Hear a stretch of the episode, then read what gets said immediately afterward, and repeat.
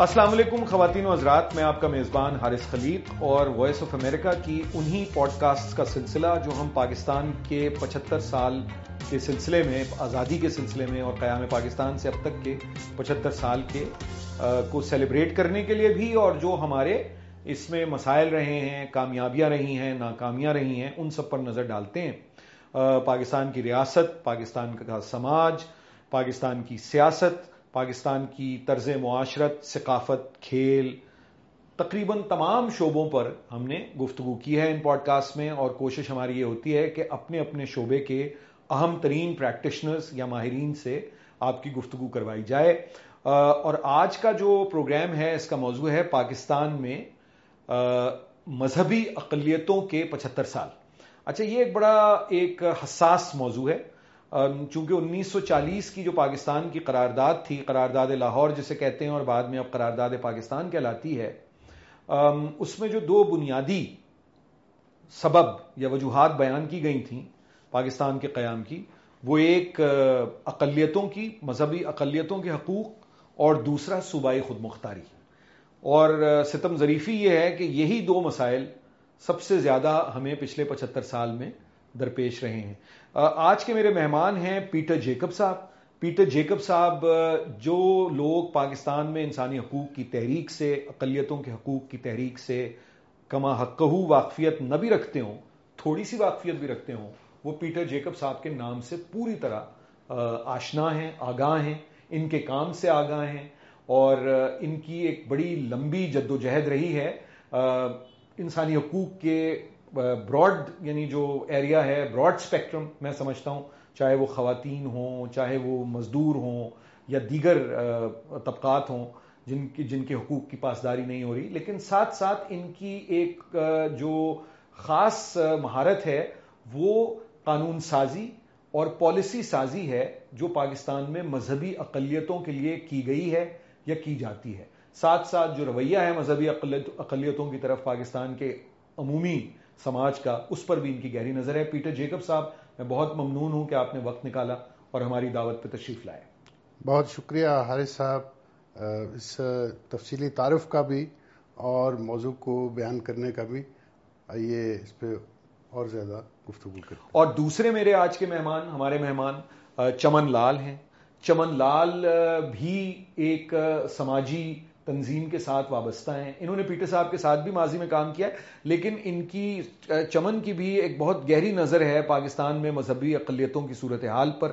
اور پاکستان میں، جب میں پاکستان کہتا ہوں تو میرا، میری مراد پاکستان کے چاروں صوبے اور دیگر علاقے جو پاکستان میں شامل ہیں، ان سب سے ہے۔ اور چمن لال بہت سرگرم ہیں انسانی حقوق کے لیے بھی، اقلیتوں کے حقوق کے لیے بھی۔ اور چمن آپ کا بھی بہت بہت شکریہ۔ کہ آپ نے وقت نکالا اور آپ شریک ہوئے۔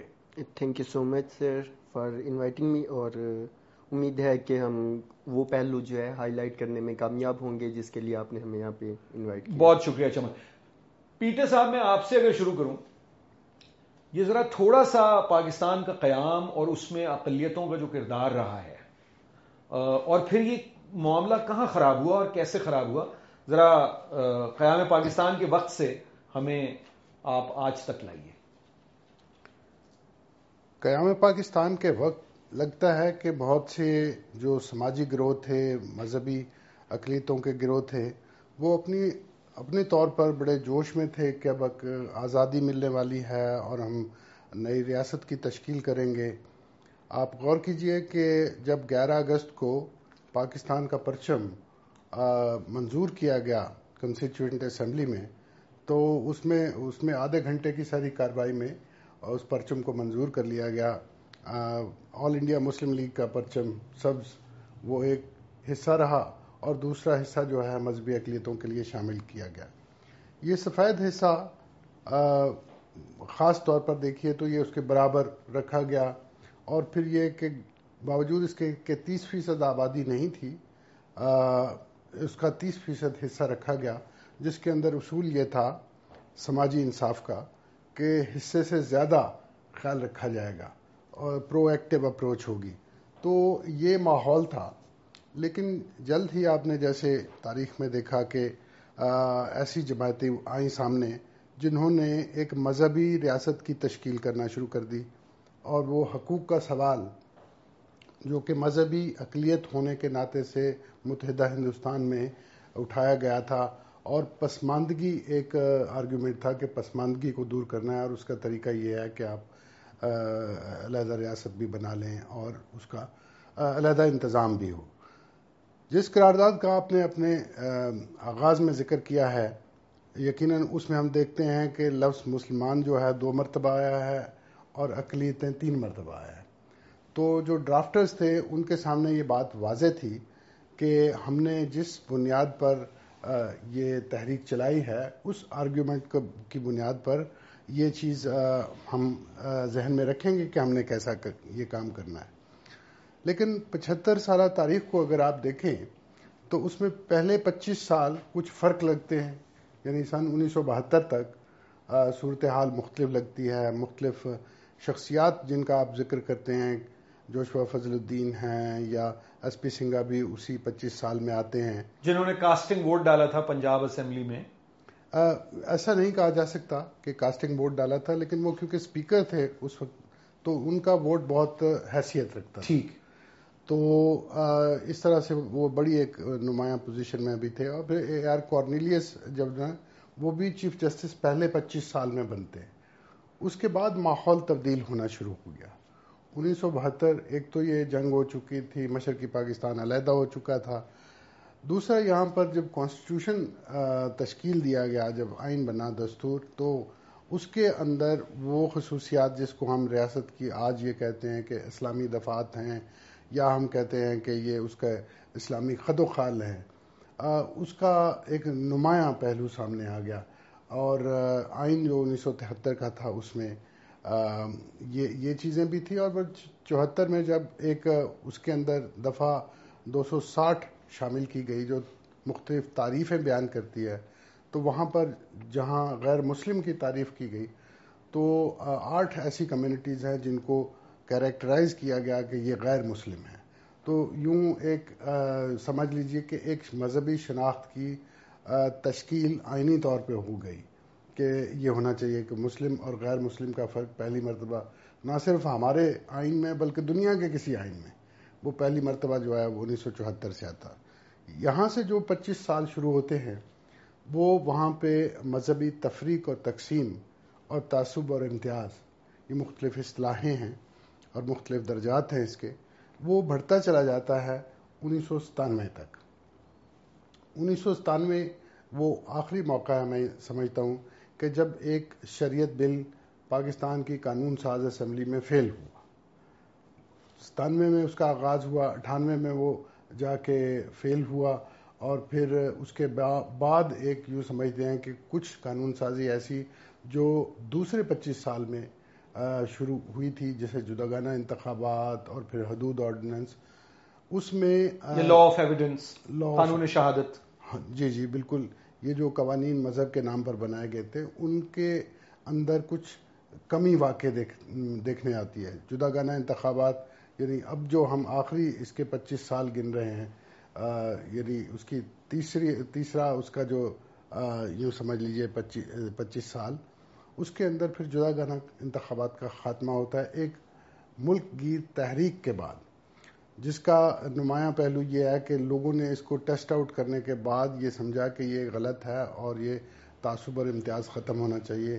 اسی طرح سے حدود آرڈیننس میں اگر کہیں تبدیلی آئی ہے اور اس میں زنا اور زنا بالجبر کا فرق اب واضح کیا گیا ہے، بجائے اس کے کہ وہ اس طرح سے لوگ، عورتیں خاص طور پر اس کا شکار ہوتی رہیں۔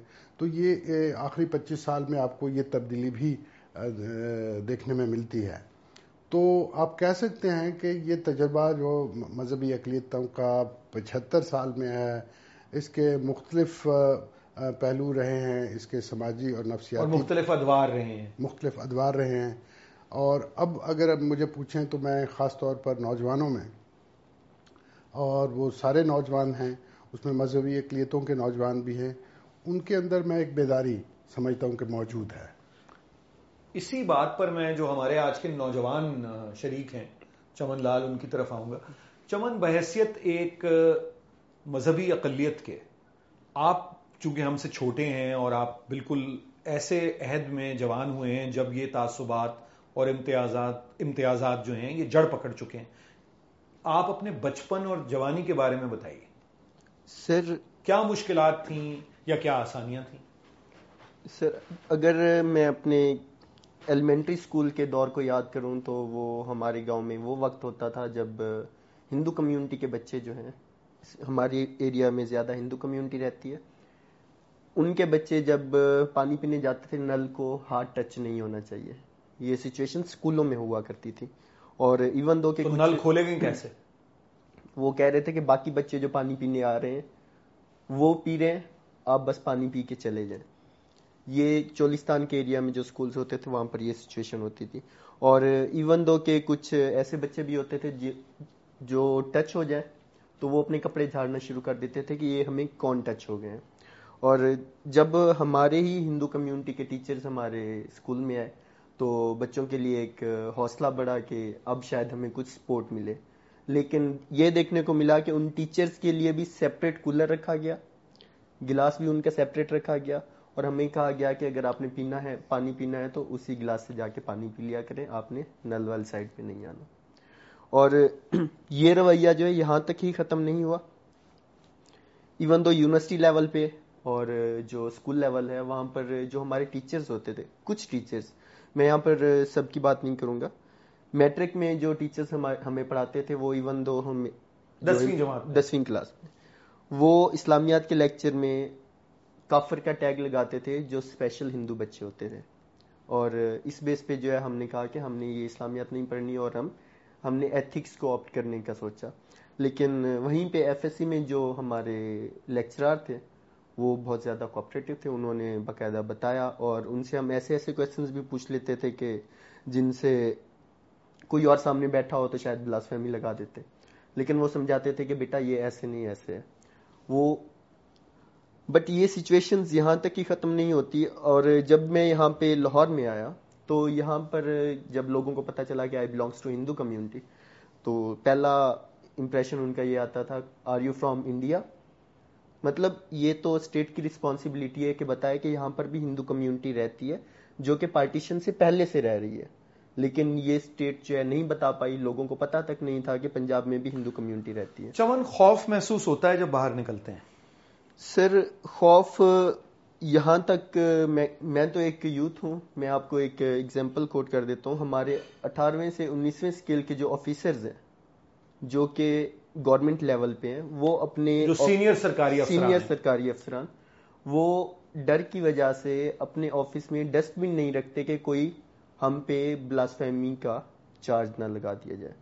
کہ خدا نہ خواستہ کوئی کچھ بھی کر لیا صحیفہ آسمانی جو ہے بالکل۔ وہ اس میں پھینک دیا جائے اور الزام اور الزام ان پر لگا دیا جائے یا کسی غلطی سے کوئی چیز گر جائے اور الزام لگ جائے۔ ایسے ہی اور گورنمنٹ جو ادارے ہیں ان میں میں خود گیا تھا دو ہزار اکیس جون میں اور جب میں پانی پینے لگا تو مجھے کہا گیا کہ آپ کس کے ساتھ ہیں؟ کرشن رامن کے جی میرے پاپا ہیں۔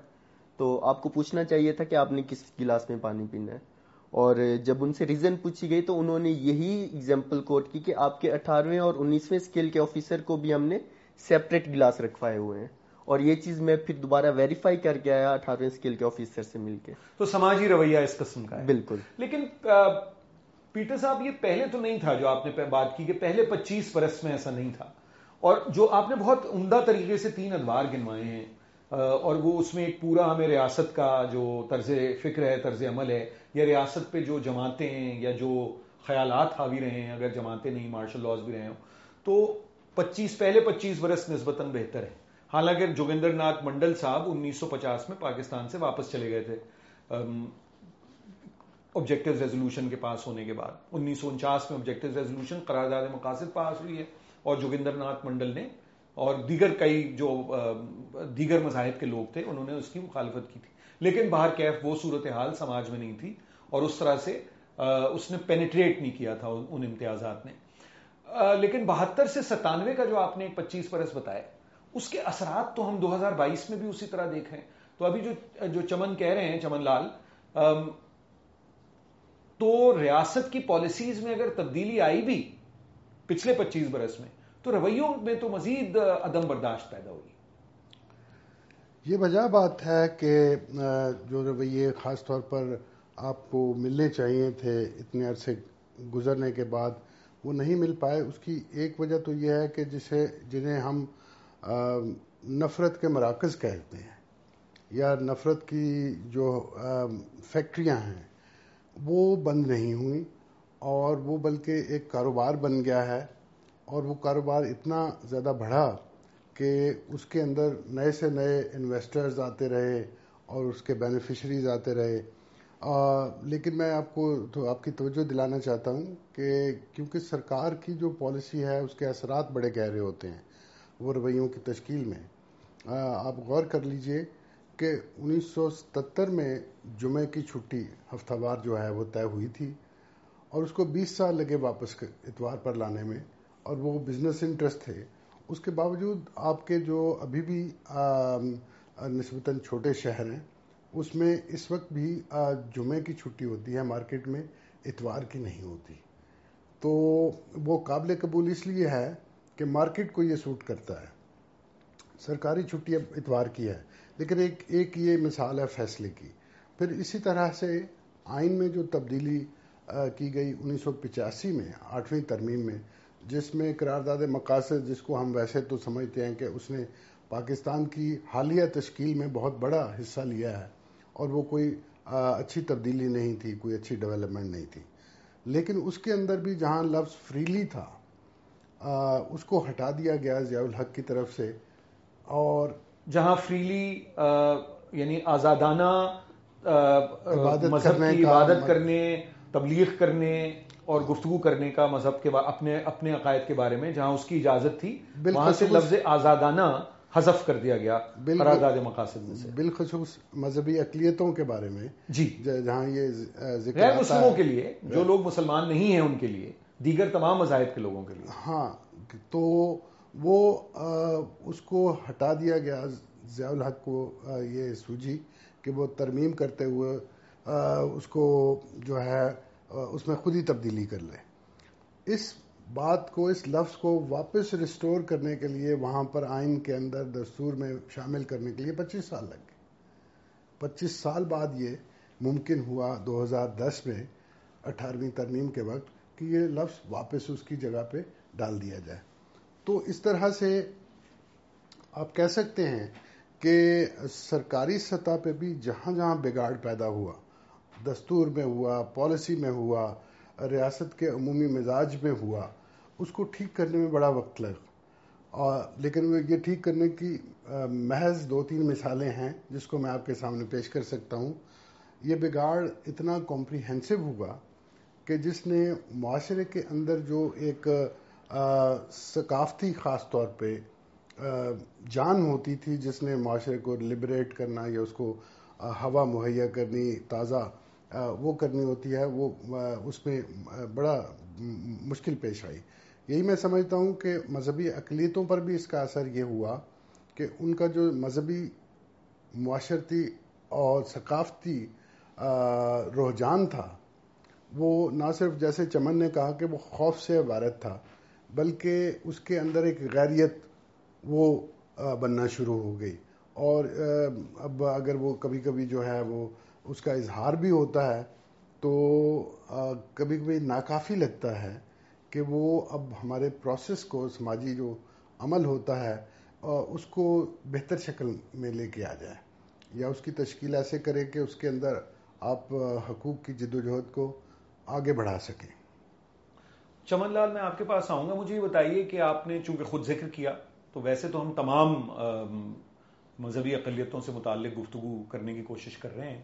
لیکن ہندو کمیونٹی کی یعنی یا سناتن دھرم سے تعلق رکھنے والوں کی، یا بالمیکیوں کی، یا دیگر جو بھی ڈینومینیشنز ہیں، ان کی ایک صورتحال بہت مخصوص ہے۔ وہ مسیحیوں سے یا سکھوں سے بہت مختلف ہے۔ شروع میں سکھوں کے ساتھ بھی یہی صورتحال تھی، لیکن بعد میں ہم دیکھتے ہیں کہ جو پاکستان کی خارجہ پالیسی اور پھر جو ہندوستان کے ساتھ مختلف قسم کے جو ہمارے تعلقات رہے ہیں، تو اس میں وہ بدلا۔ تو لیکن جو ہندو برادری ہے اس کی مخصوص مسائل اس وقت کیا ہیں؟ سر، ہندو کمیونٹی کے جو فی الحال مخصوص مسائل سے ریلیٹڈ، پہلے تو ڈسکرمنیشن اسپیشلی باقی جو ہمارے ریلیجیس مائنورٹیز رہتی ہیں، انہیں اون بھی کیا جا رہا ہوتا ہے کچھ حد تک۔ اور دوسرا، جس طرح ہم مطلب جس طرح آپ نے ذکر کیا کہ سکھ کمیونٹی کو ریاست اون کر رہی ہے کچھ اور انٹرسٹ کی وجہ سے۔ اور اسی طرح جو کرسچن کمیونٹی ہے ہماری، اسے بھی اون کیا جا رہا ہوتا ہے، کیونکہ ان کے لیے جو ہے مغربی ممالک جو ہیں، ان کے ساتھ ریلیشنز بنا کے رکھنے ضروری ہوتے ہیں۔ اور ہندو کمیونٹی کے لیے مسئلہ یہ ہوتا ہے کہ اگر کمیونٹی کے کچھ لوگ اپنے ایشوز کو بھی ہائی لائٹ کرنے کی کوشش کرتے ہیں، تو انہیں ڈائریکٹلی ٹیگ کر دیا جاتا ہے کہ you are anti state and you are linked with neighbouring country پہلا مسئلہ تو یہ اور کیونکہ میں یوتھ کو ریپرزینٹ کر رہا ہوں تو آئی اسٹل ریمبر کہ میرے ساتھ ہی کنیکٹڈ کچھ یوتھ جو پہلے اپنے ایشوز کے ہائی لائٹ کرنے کے لیے آگے رہتے تھے۔ اب وہ انہیں ٹوٹلی سائلنٹ کروا دیا گیا۔ ٹھیک۔ جو ہماری کمیونٹی کے لیے ایک ناظرہ کا لیکچر ہوتا ہے۔ ناظرہ کے لیکچر میں ہمارے جو یوتھ ہے اسپیشلی انہیں کچھ ایریاز میں فورس کیا جاتا ہے کہ you have to sit and listen what is going to be read اور ایون دو کہ کچھ جو ہمارے بچے ہیں میٹرک اور ایف ایس سی کے، انہوں نے باقاعدہ کانٹیکٹ کیا۔ وہ کہتے کہ بھائی، جب فورٹی فائیو منٹس آپ کو قرآن پاک پڑھایا جا رہا ہے، ایٹی کی تعداد ہے اور زور سے پڑھایا جا رہا ہوتا ہے، اور اس کی پھر ٹرانسلیشن میں یہ شو کرنے کی کوشش کی جا رہی ہوتی ہے کہ اونلی دے آر ٹرو اور ان کا ہی ریلیجن ٹھیک ہے، باقی جو ہے ہم سارے غلط ہیں۔ تو کہیں نہ کہیں پہ ہماری جو ہے مائنڈ میپنگ کرنے کی کوشش کی جا رہی ہوتی ہے۔ تو یہ ایک مسئلہ ہے اور دماغ کو تبدیل کرنے کی بالکل۔ اور دوسرا جو ہندو کمیونٹی سے ریلیٹڈ اگر آپ ساؤتھ پنجاب میں جائیں تو ہماری جو فیمیلز ہیں بچیاں۔ سندھ میں بھی۔ سندھ میں بھی۔ سندھ میں بھی اسی طرح ہے۔ لیکن ساؤتھ پنجاب میں میں کچھ ایسی فیملیز کو بھی جانتا ہوں اور کچھ ایسے کیسز بھی ہیں جن میں پانچ سال کی بچی اسے جسے ہندو کمیونٹی کے جو ہے ہمارا مذہب کے بارے میں کچھ بھی نہیں پتا مطلب جو ہم منتر وغیرہ پڑھتے ہیں بالکل نہیں پتا۔ لیکن پانچ سال کی عمر میں اسکول میں اسے جو ہے کلمہ جات جو ہے کمپلیٹلی رٹا دیے جاتے ہیں اور باقاعدہ نعت وغیرہ رٹا دی جاتی ہے۔ اور جب بچی کو کہا جاتا ہے کہ بھئی آپ پڑھے اور پھر کہا جاتا ہے کہ آپ کی آواز تو بہت ہی خوبصورت ہے، آپ اسلام ایکسیپٹ کر لیں اور گھر پہ جا کے یہ چیز پڑھا کریں۔ گھر پہ کسی کو بتانا نہیں ہے اور باقاعدہ تھریٹ کیا جا رہا ہوتا ہے۔ اور جب بچے جو ہیں ڈر کی وجہ سے ایک یا دو مہینے کے بعد فیملی کو پتا چلتا ہے کہ یہ چیز ہوئی ہے تو باقاعدہ پروٹیسٹ کیا جاتا ہے کمیونٹی کی طرف سے۔ اور جس ٹیچر کی طرف سے یہ کیا جا رہا ہوتا ہے تو ڈی سی صاحب جو ہے انہیں کسی اور جگہ پہ ٹرانسفر کر دیتے ہیں۔ تو یہ تو وہ مسائل ہیں۔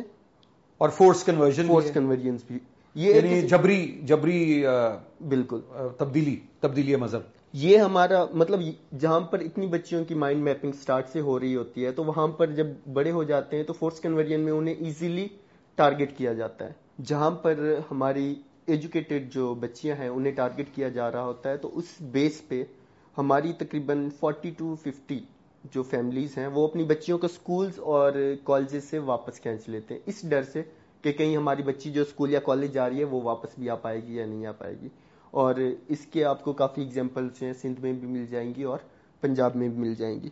تو پریورٹی پہ جو ہمارے ایشوز ہیں، وہ یہی ہیں کہ ہمیں ایک تو ہماری بچیوں کو ریلیکس مائنڈ سیٹ نہیں دیا جا رہا ہوتا، اور it's a responsibility of state کہ جہاں پر بچوں کے دماغ میں یا فیملیز کے دماغ میں یہ ڈر بیٹھا بٹھا دیا گیا ہے، اس ڈر کو کسی طرح ختم کیا جانا چاہیے۔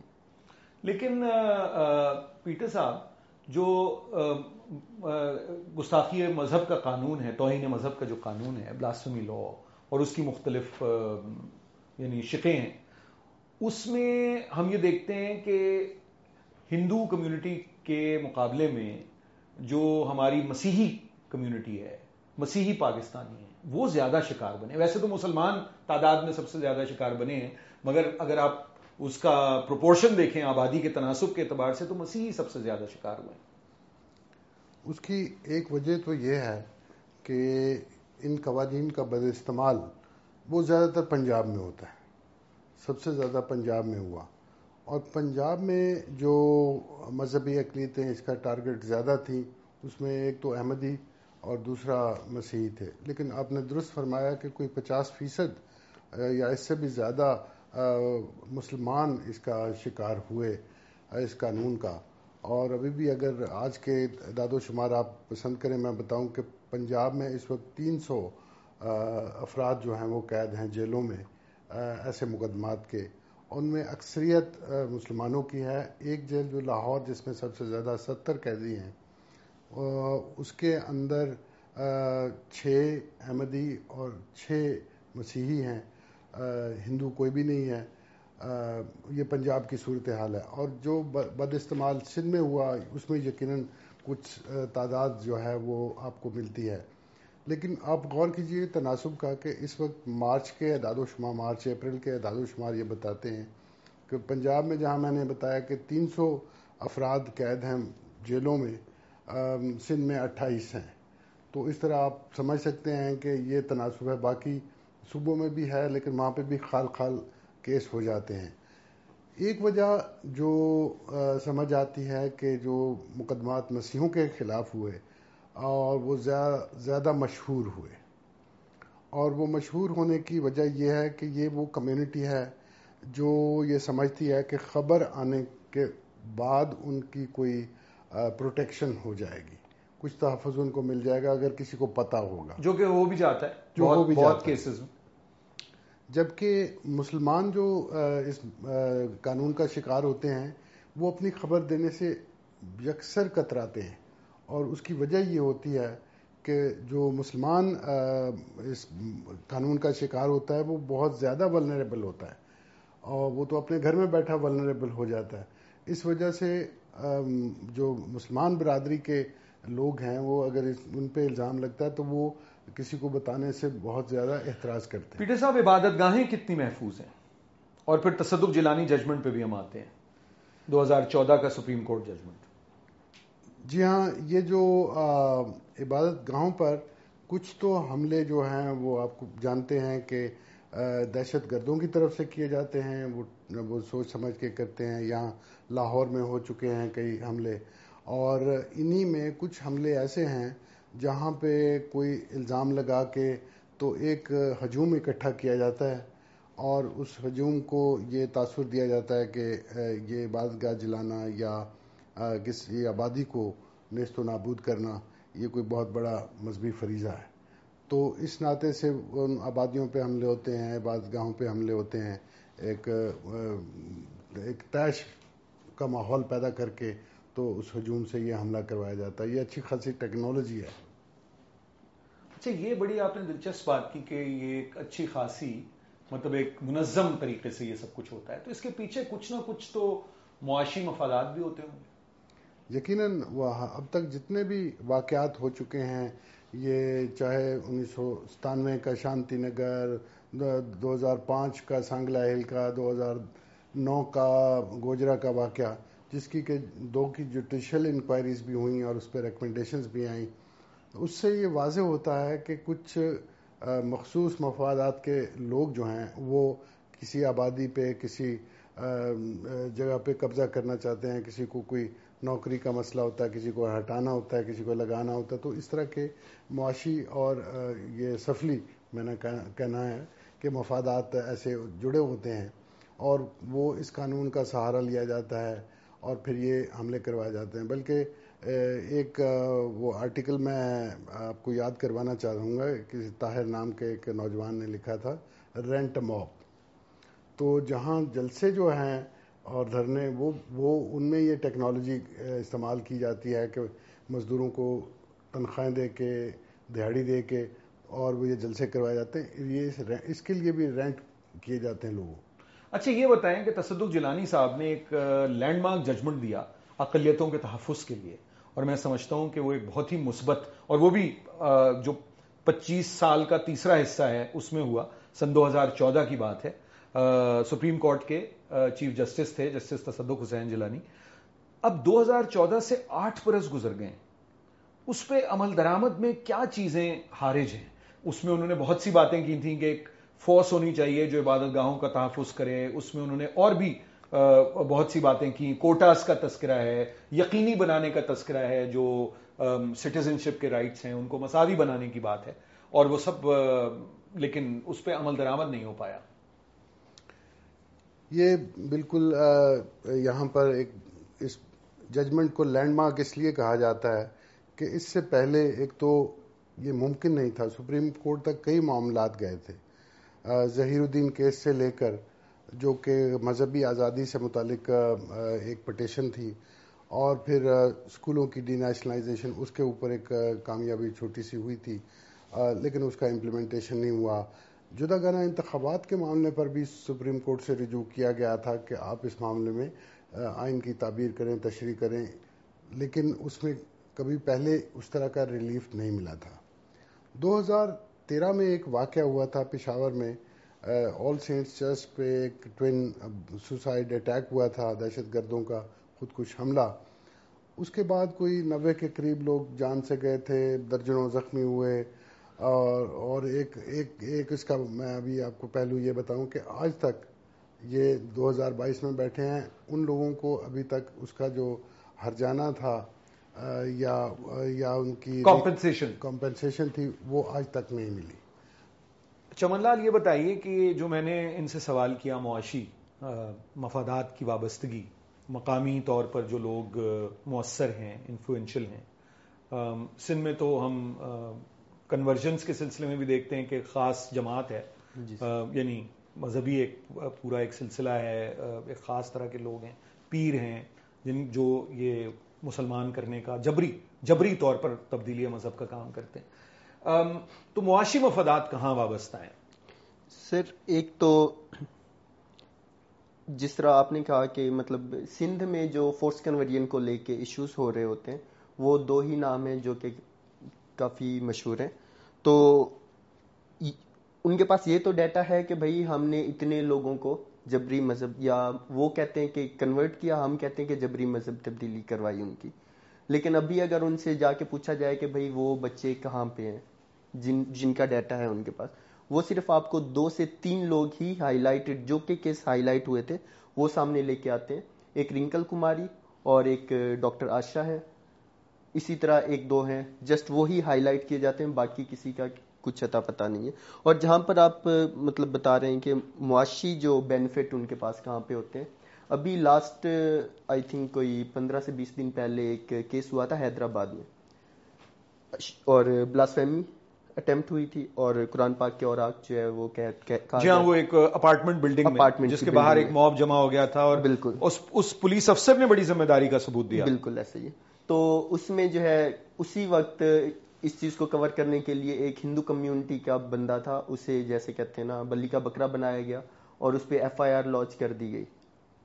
بلاس فیمی کی۔ وہ بندہ جیل میں چلا گیا۔